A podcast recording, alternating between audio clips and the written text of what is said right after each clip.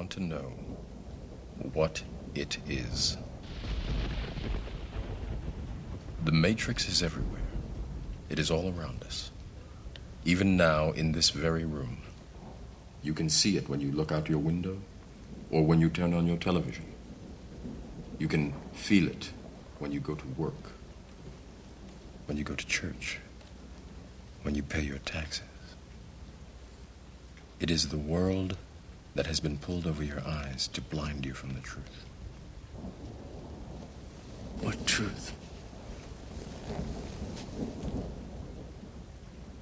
That you are a slave, Neo. Like everyone else, you were born into bondage, born into a prison that you cannot smell or taste or touch. A prison for your mind.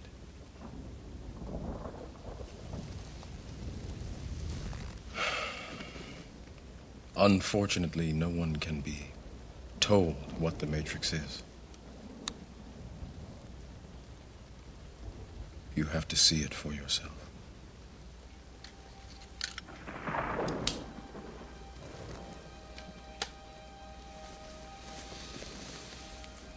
This is your last chance. After this, there is no turning back. You take the blue pill, the story ends. You wake up in your bed and believe whatever you want to believe.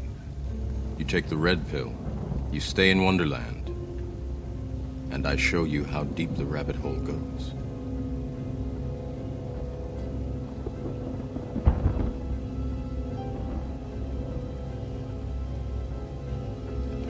Remember, all I'm offering is the truth, nothing more.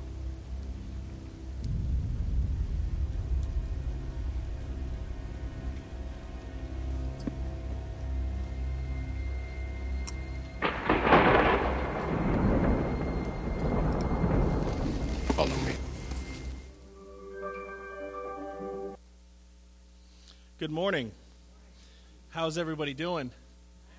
Pretty intense start, right, to our Sunday. Uh, for those of you that don't know this movie, this is The Matrix, and on March 31st, 1999, the Wachowski brothers released their version of a modern day action movie that would, when all to- uh, tallied, gross $460 million in the box office and receive four Academy Awards. Now, we've been talking a little bit about the truth. Pastor Nick has discussed truth and what truth is. And so, this message today is going to be what do I do with the truth? Opposite Laurence Fishburne, Morpheus is a cyber uh, prophet. Keanu Reeves plays a role as Thomas Anderson, a computer programmer who operates under the hacker alias of Neo. Very early on in the storyline, Thomas Anderson uncovers the truth that the two worlds that he has come to know. It's at this uncovering that he finds himself at a crossroad. He's offered simply what we just saw here a choice between the red pill or the blue pill. One pill, as Morpheus says, offers you the return back to your life uh, normal with, when you are none the wiser. The other offers you to a journey to discover the nagging question that I feel that we have all asked ourselves at one point or another What is the truth? Thomas Anderson doesn't know what the future holds, but he's curious. He's forced to make a decision. He, he, he, he hesitates. He's curious, but he's a little bit cautious. And just before he makes a decision, as Morpheus said, All I'm offering you is the truth. Have you ever felt the weight of regret? You know what that feeling is like when you, when you can almost pinpoint where you made that wrong choice? Perhaps you wish that you could somehow go back in time, somehow just go back to that place where uh, you made that decision, but then you realize that it's too late. That these decisions that you have made, you would want to reverse, but you can't. So today in the text, we're going to be in the book of Luke, uh, Luke 16, uh, verses 19 to 31, and we're going to talk about the weight of our decisions. We make decisions every day, don't we, church?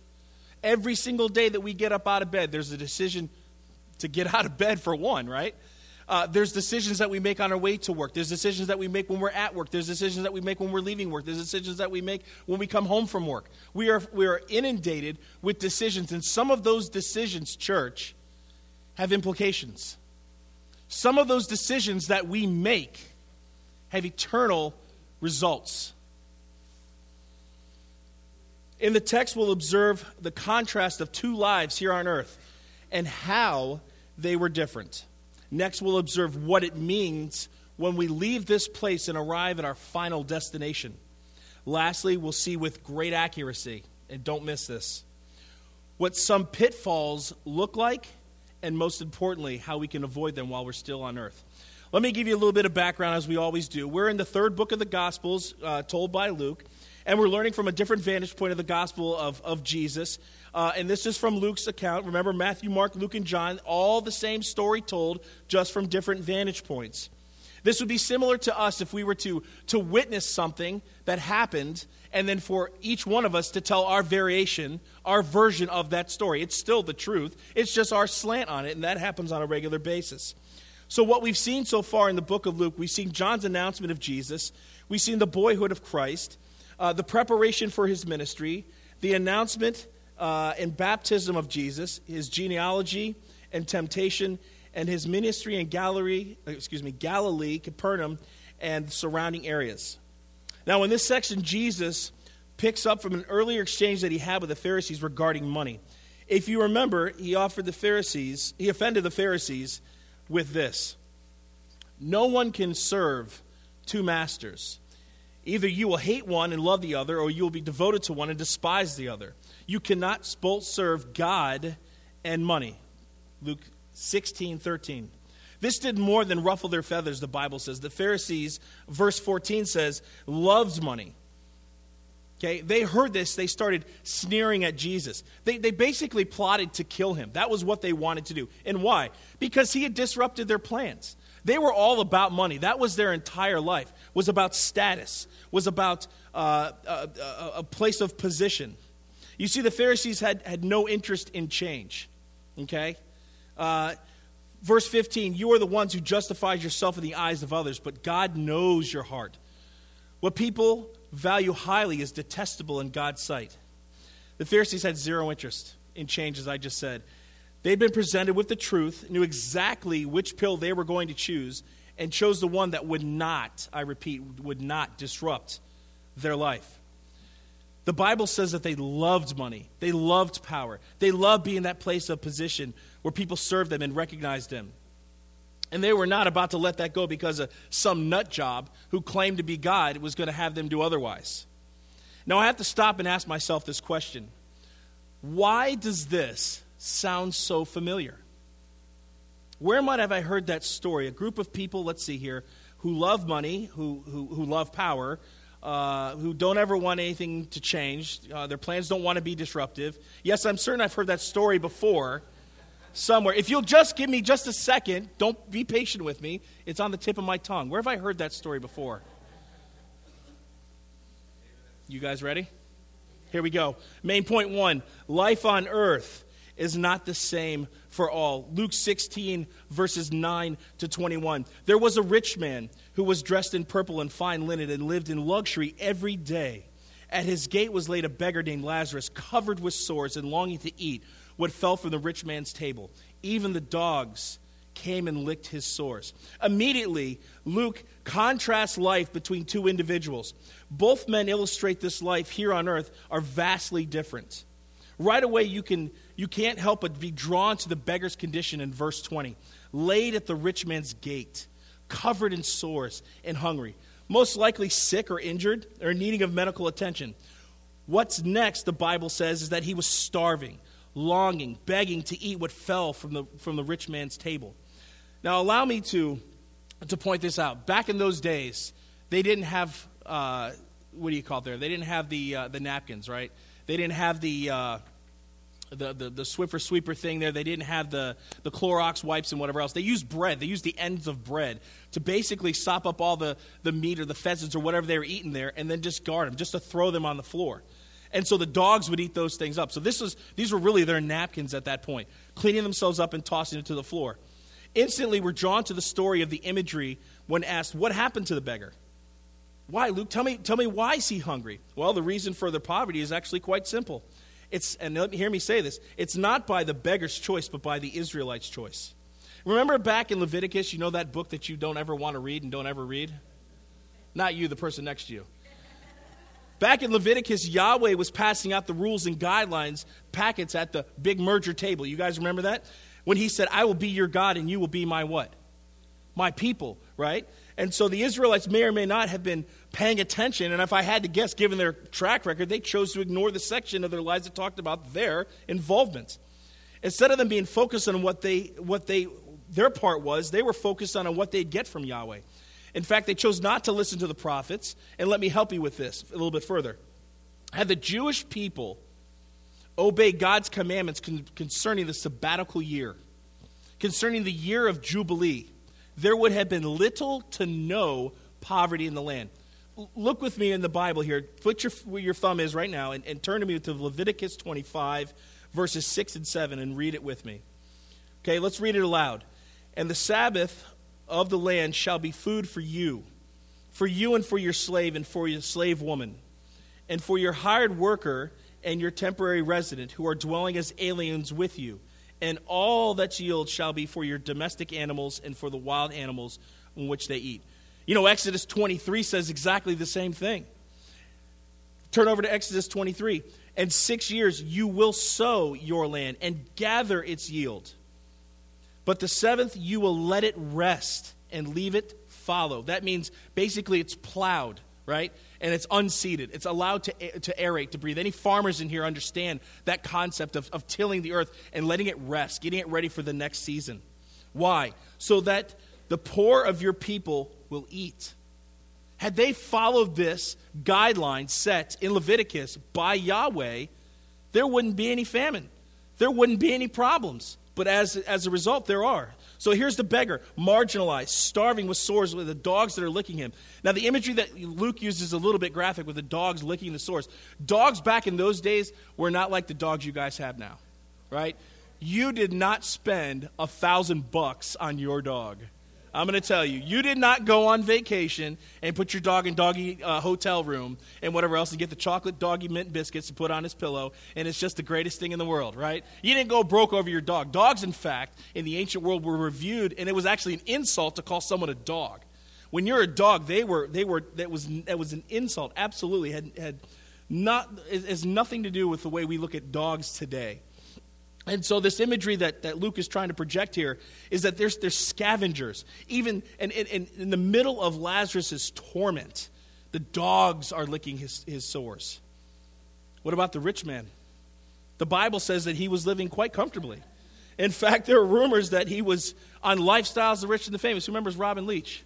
Robin Leach, Lifestyles of the Rich and Famous. I, th- I do voices. You didn't know that, did you? All right. Well done. Thank you, sir. And the Bible describes him as this He was dressed in purple linen and lived in luxury every day. Folks, this idea of living in luxury every day, when the Bible talks about luxury, man, you've got money.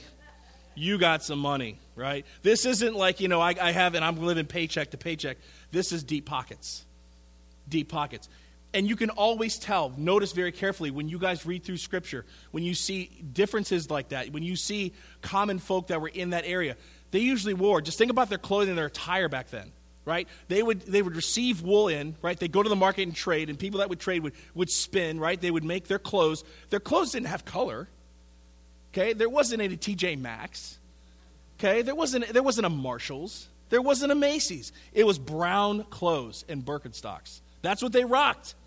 They didn't rock purple. Purple was for royalty, for majesty. Remember when I said last time I was up here, I talked about Lydia right? She, she used to take the wool that was brought in and would dye the wool with mollusk shells, the ink, uh, the, the ink from the mollusk shells, right? And it would spin fine linen, and basically that's what it was. They, she would sell that to the government, people who had money. This is one of these cats here. Probably thir- a 1600 uh, thread count, Egyptian cotton. Purple was the color of royalty, as we said. Uh, this is a guy with wealth amassed. Probably had seven camels, right? One for each day of the week that he got to ride. The scripture describes his homes that he had a gate.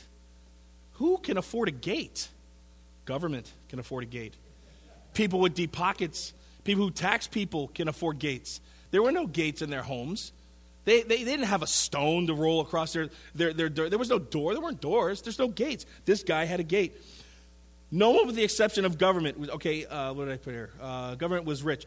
Uh, what's clear is that the guy had zero care in the world of what happened around him. My guess is that as he enters, as he comes and goes from his home, that as he's passing Lazarus, Lazarus was one of those guys with that homeless sign that you see. He describes himself, describes his situation, and then signs off with God bless. Just looking for the scraps, man. Just looking for a dollar, man. Just looking for a handout, man. Anything that you have. Whatever the case, it's pretty clear that the rich man had a zero concept of what the Torah said about stewardship. He allowed his wealth, and don't miss this, to blind him of the responsibility, and now money had become his master.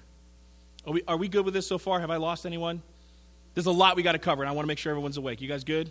Good. Main point two life in eternity is not the same for all. Luke 16, uh, 22 to 23. At the time, the beggar died, and the angels carried him to Abraham's side. The rich man also died and was buried. In Hades, where he was tormented, he looked up and saw Abraham far away with Lazarus by his side. Jesus' contrast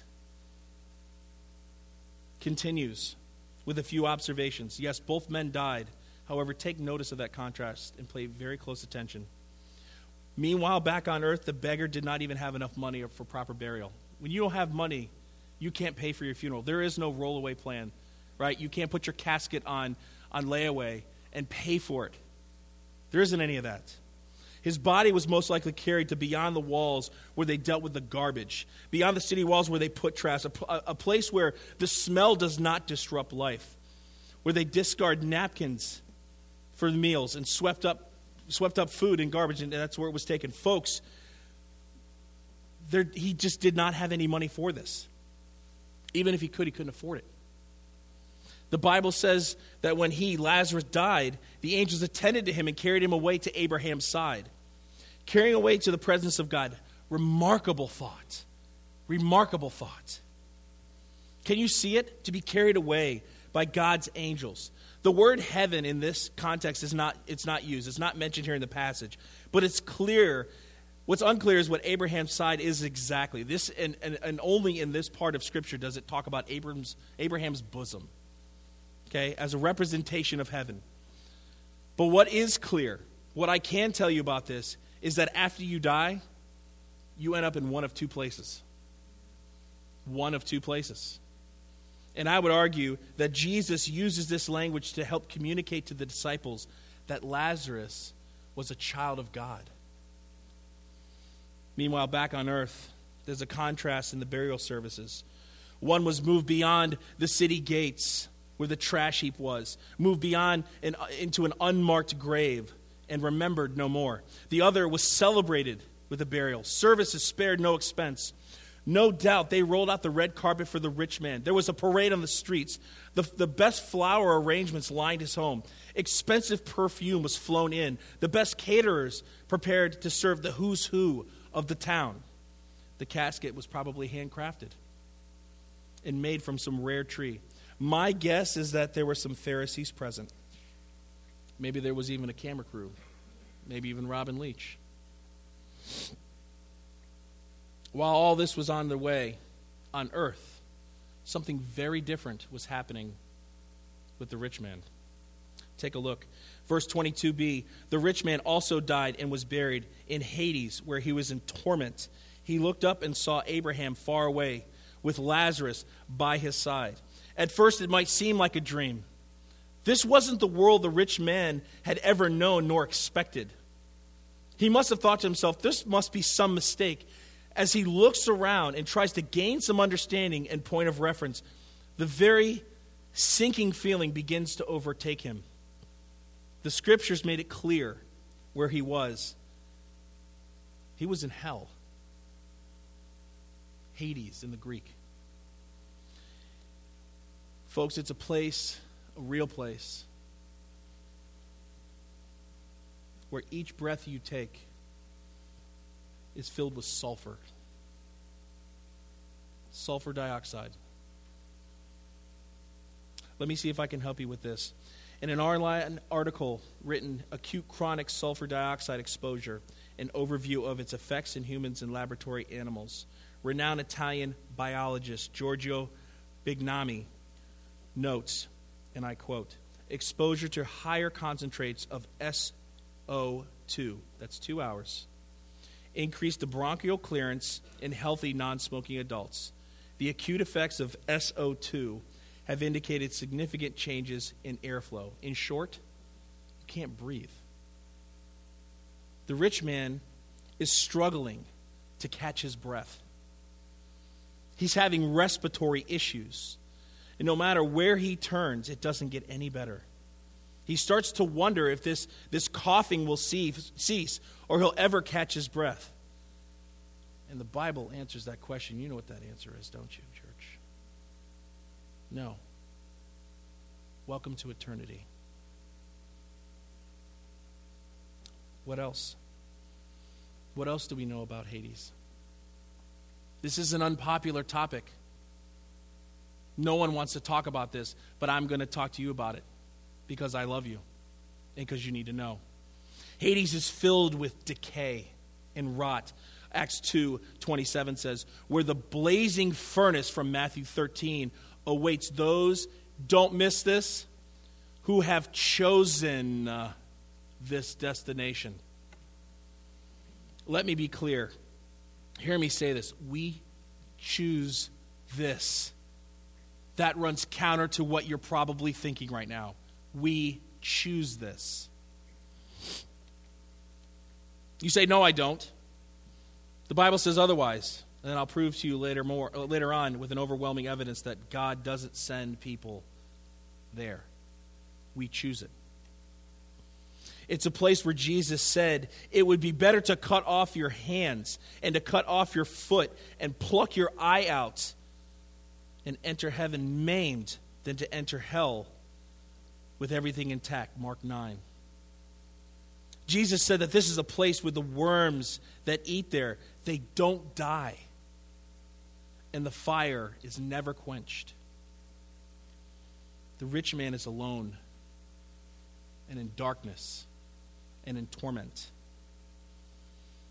Church, I'm sure that if anyone in here has ever been in a situation where the, the true use of the word torment has ever been applied, I highly doubt that. I highly doubt that. This is severe suffering. The truth be told, there aren't words to describe what kind of conditions this man had found himself in. The Bible speaks to us more about hell than it does about heaven. Why? So we don't end up there. I assure you, whatever you think you know, whatever you've seen on television, whatever you've heard or read about earth, about pain and suffering, about the most heinous atrocities committed, still would fall utterly short of what hell is like. It's much worse. I've also heard people often say, I hope you burn in, fill in the blank. I assure you, you don't mean that. Because if you caught one whiff of what it was like, you would never say that. Never. If I could give you a more accurate description of it, two things I am convinced two things would happen immediately. Number one, you would never ever say that again to someone. And number two, you would run to the cross. It's a funny thing where we are right now in this because we have yet to get to the worst part of it. Let that sink in. The understanding of where he is is finally sunk in. He's, he's heard of this place before and has chosen to ignore the warnings about truth. He realizes in that very moment he's chosen the wrong pill. Regret begins to overwhelm him. As he squints his eyes upward, he's able to, to make out two figures. They're some distance away, but, but he can't recognize both of them. And then all of a sudden, it, clum, it comes clear into view. It's Abraham and, and, and Lazarus are there standing side by side. He thinks to himself, if I could just get their attention, maybe, just maybe, they could help. And then the man does something that he's not often done, and I would argue probably never done. He begins to pray. Look with me. Verse 24. So he called to him, Father Abraham, have pity on me and send Lazarus to dip the tip of his finger in water and cool my tongue, because I am agony in this fire. Church, do not miss this. Pay very close attention. He knows them both. Father Abraham, send Lazarus to dip the tip of his finger in water and cool my tongue because I'm in agony in this fire. Let that sink in. He knew the Father by name. He's not this, this mythical figure that's in the sky. His response reveals his understanding of God, the Father. The rich man isn't in hell because he ignored Lazarus. And he certainly isn't in hell because he's rich. The rich man is in hell of a choice that he made. He knew God and he knew the truth. And he made the choice. And this is the result of that, that choice. Main point three earthly choices, as I said before, have eternal results. Abraham replies, But but Abraham, oh, excuse me, but Abraham replied, Son, remember that in this life, in your lifetime, you received good things, while Lazarus received bad things. But now he's being comforted here, and you are in agony. And besides all this, between us is a great chasm that has been set in place, so that those who want to go from here cannot, nor can anyone cross over from there to us. I'll respond by this and ask this question Does God answer prayer? How does He answer prayer? It's either yes or no. That might challenge you. It's either yes or no. Wait is not an answer. Wait is a delay before you discover the answer. Okay? Look closely. God responds and gives two reasons for his response the character of the rich man and the character of the eternal state. The rich man lived for good things of earth and had experienced abundant temporal blessings. He had his reward. Jesus taught back on this back in Matthew. Remember when Jesus, look with me if you real quick, turn over to Matthew real quick, Matthew 6, where he says, So when you give to the needy, do not announce it with trumpets as the hypocrites do with the synagogues and on the streets, to be honored by others. I tell you, you have received your reward in full. Verse 5 And when you pray, do not pray like the hypocrites, for they pray standing in the synagogues and on the streets and to be seen by others. Truly, I tell you, they have received their reward in full. When you fast, do not look somber as the hypocrites do for they disfigure their faces and show others they are fasting. I tell you, say it with me, they have received their reward in full. What reward? Eternity with Almighty God. By choosing to leave God out of his life, neither the character nor the destiny could be changed. Folks, this is not a one time act. God doesn't operate like that. He continues to reveal himself through his people, through his word, constantly in pursuit of us. This is God pursuing this rich man, told in a parable over and over and over and over and over. He kept offering that pill again and again, and the rich man said, No. Amidst, excuse me, Remember what I said about it not being the worst part, that there's more? It's about ready to go from bad to worse. Pay close attention. The Bible says, verse 26, besides all of this, between you and us, a great chasm has been set in place, so that those who want to go from here cannot, and nor can anyone cross over there to us. Amidst the stench of decay, the difficulty to breathe, being alone in the dark, the rich man comes to grips with something that he has not yet embraced before, something that he was not used to relying on his money, he was used to relying on his money to provide. there's no hope. There's no hope. He's at the brink of understanding that he's not leaving that place. There is no hope. His money can't change it, his status can't change it. Oh, what he wouldn't give at this point to get out of there. You see, there comes a time where God decides that that's it. We seem to think that there's this, this timeline, that we have all this time.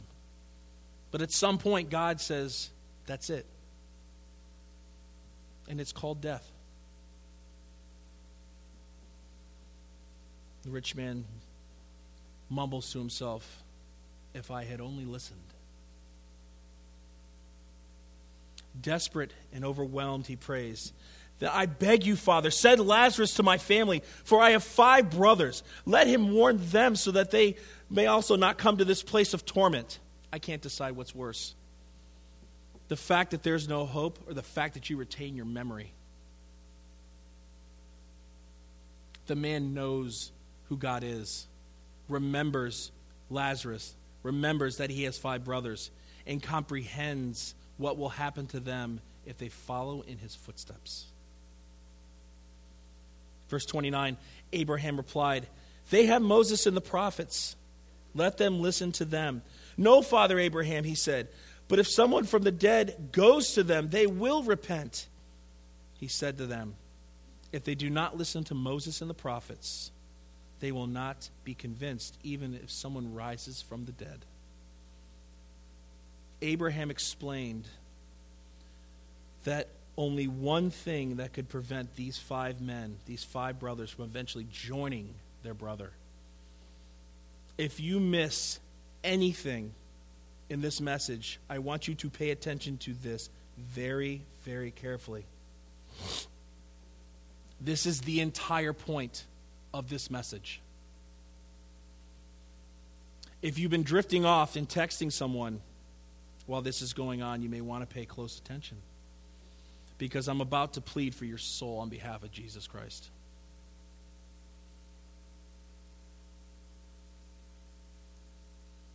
If you hear nothing of this, I've done my job before Almighty God. I'm going to tell you that right now. Only one thing can prevent the five men, the rich man's brothers, and you from eventually joining him in hell is this to hear the Word of God and respond to it by faith.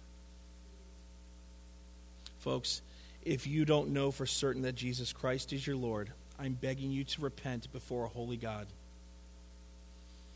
God's desire is not that you spend eternity like the rich man. The fact that, that he was rich or ignored Lazarus has nothing to do with why he's there. He doesn't send people to hell. We choose to go there. Why would he do that? How is that possible? Listen, God, God grants our requests.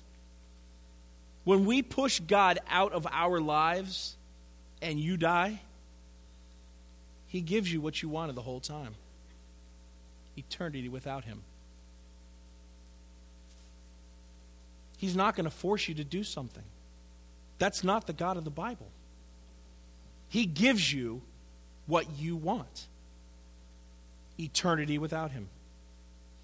The rich man was in hell because of his choice to reject God.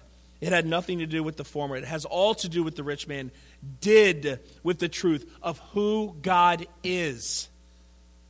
He is the way, He is the truth, the life to an eternity. Listen, if you want to spend eternity with Him, then you must hear the truth of who Jesus Christ is through the Word of God and respond in faith. God offers the truth to us all the time. He's consistently pursuing us all the time. The problem is, is we're too busy all the time. And if you think you have all the time in the world, you may find out that you just don't. We presume on God. May I have the band and the ushers come up? I uh, struggled with this last piece desperately because it had such an impact in my life. I struggled whether I should tell this or not. Some of you in here may have firsthand knowledge of this, firsthand experience in this. Some of you may have been impacted by this. And I tell you this as we are in view of Valentine's Day weekend, not because I want to scare you, but because I love you. Tuesday, September 11th, in 2001, people across America were waking up to continue their week. Somewhere in America, a young man is preparing for the interview that would begin his career, with his whole life ahead of him. Somewhere in America, a mother wakes up from a conference and is eager to get home. She texts back and forth between her kids to tell her that she'll be home later that afternoon to pick them up from school. Somewhere in America, a brand new father confirms that his best friend is going to meet him at the airport at gate B at 12:30 p.m. He's just been granted special leave to meet his son for the very first time since being deployed overseas. It's business as usual. And tragically, none of these people would ever make it. At 8:46 a.m., flight 11 hit the north tower of the World Trade Center. Less than 20 minutes later at 9:03, flight 175 hit the second tower. 30 minutes later at 9:37 a.m., flight 77 slams into the Pentagon killing 175 service members and all on board. And lastly, flight 93 crashes in Shanksville, Pennsylvania with no survivors. And here's my question. Do you think that any of those people, those individuals, had any idea that that would happen to them that day. In the number of lives lost, I'm willing to bet that there were people that didn't know Christ. And I'd also bet that they would give anything to put themselves right in your shoes today, to have just one more chance to make that important decision.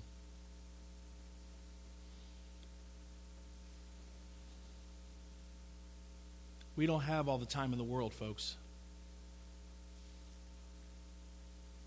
You've heard the truth. You've heard Pastor Nick come up here. You've heard others speak the truth in love. You need to make a decision. Your life depends on it. It's not a game, it's real. And let me challenge you with this. The Bible says, Romans 1, Pastor Nick talked about this. For since the creation of the world, God's invisible qualities, his eternal power and divine nature, has been clearly seen, being understood from what has been made, so that people are without excuse.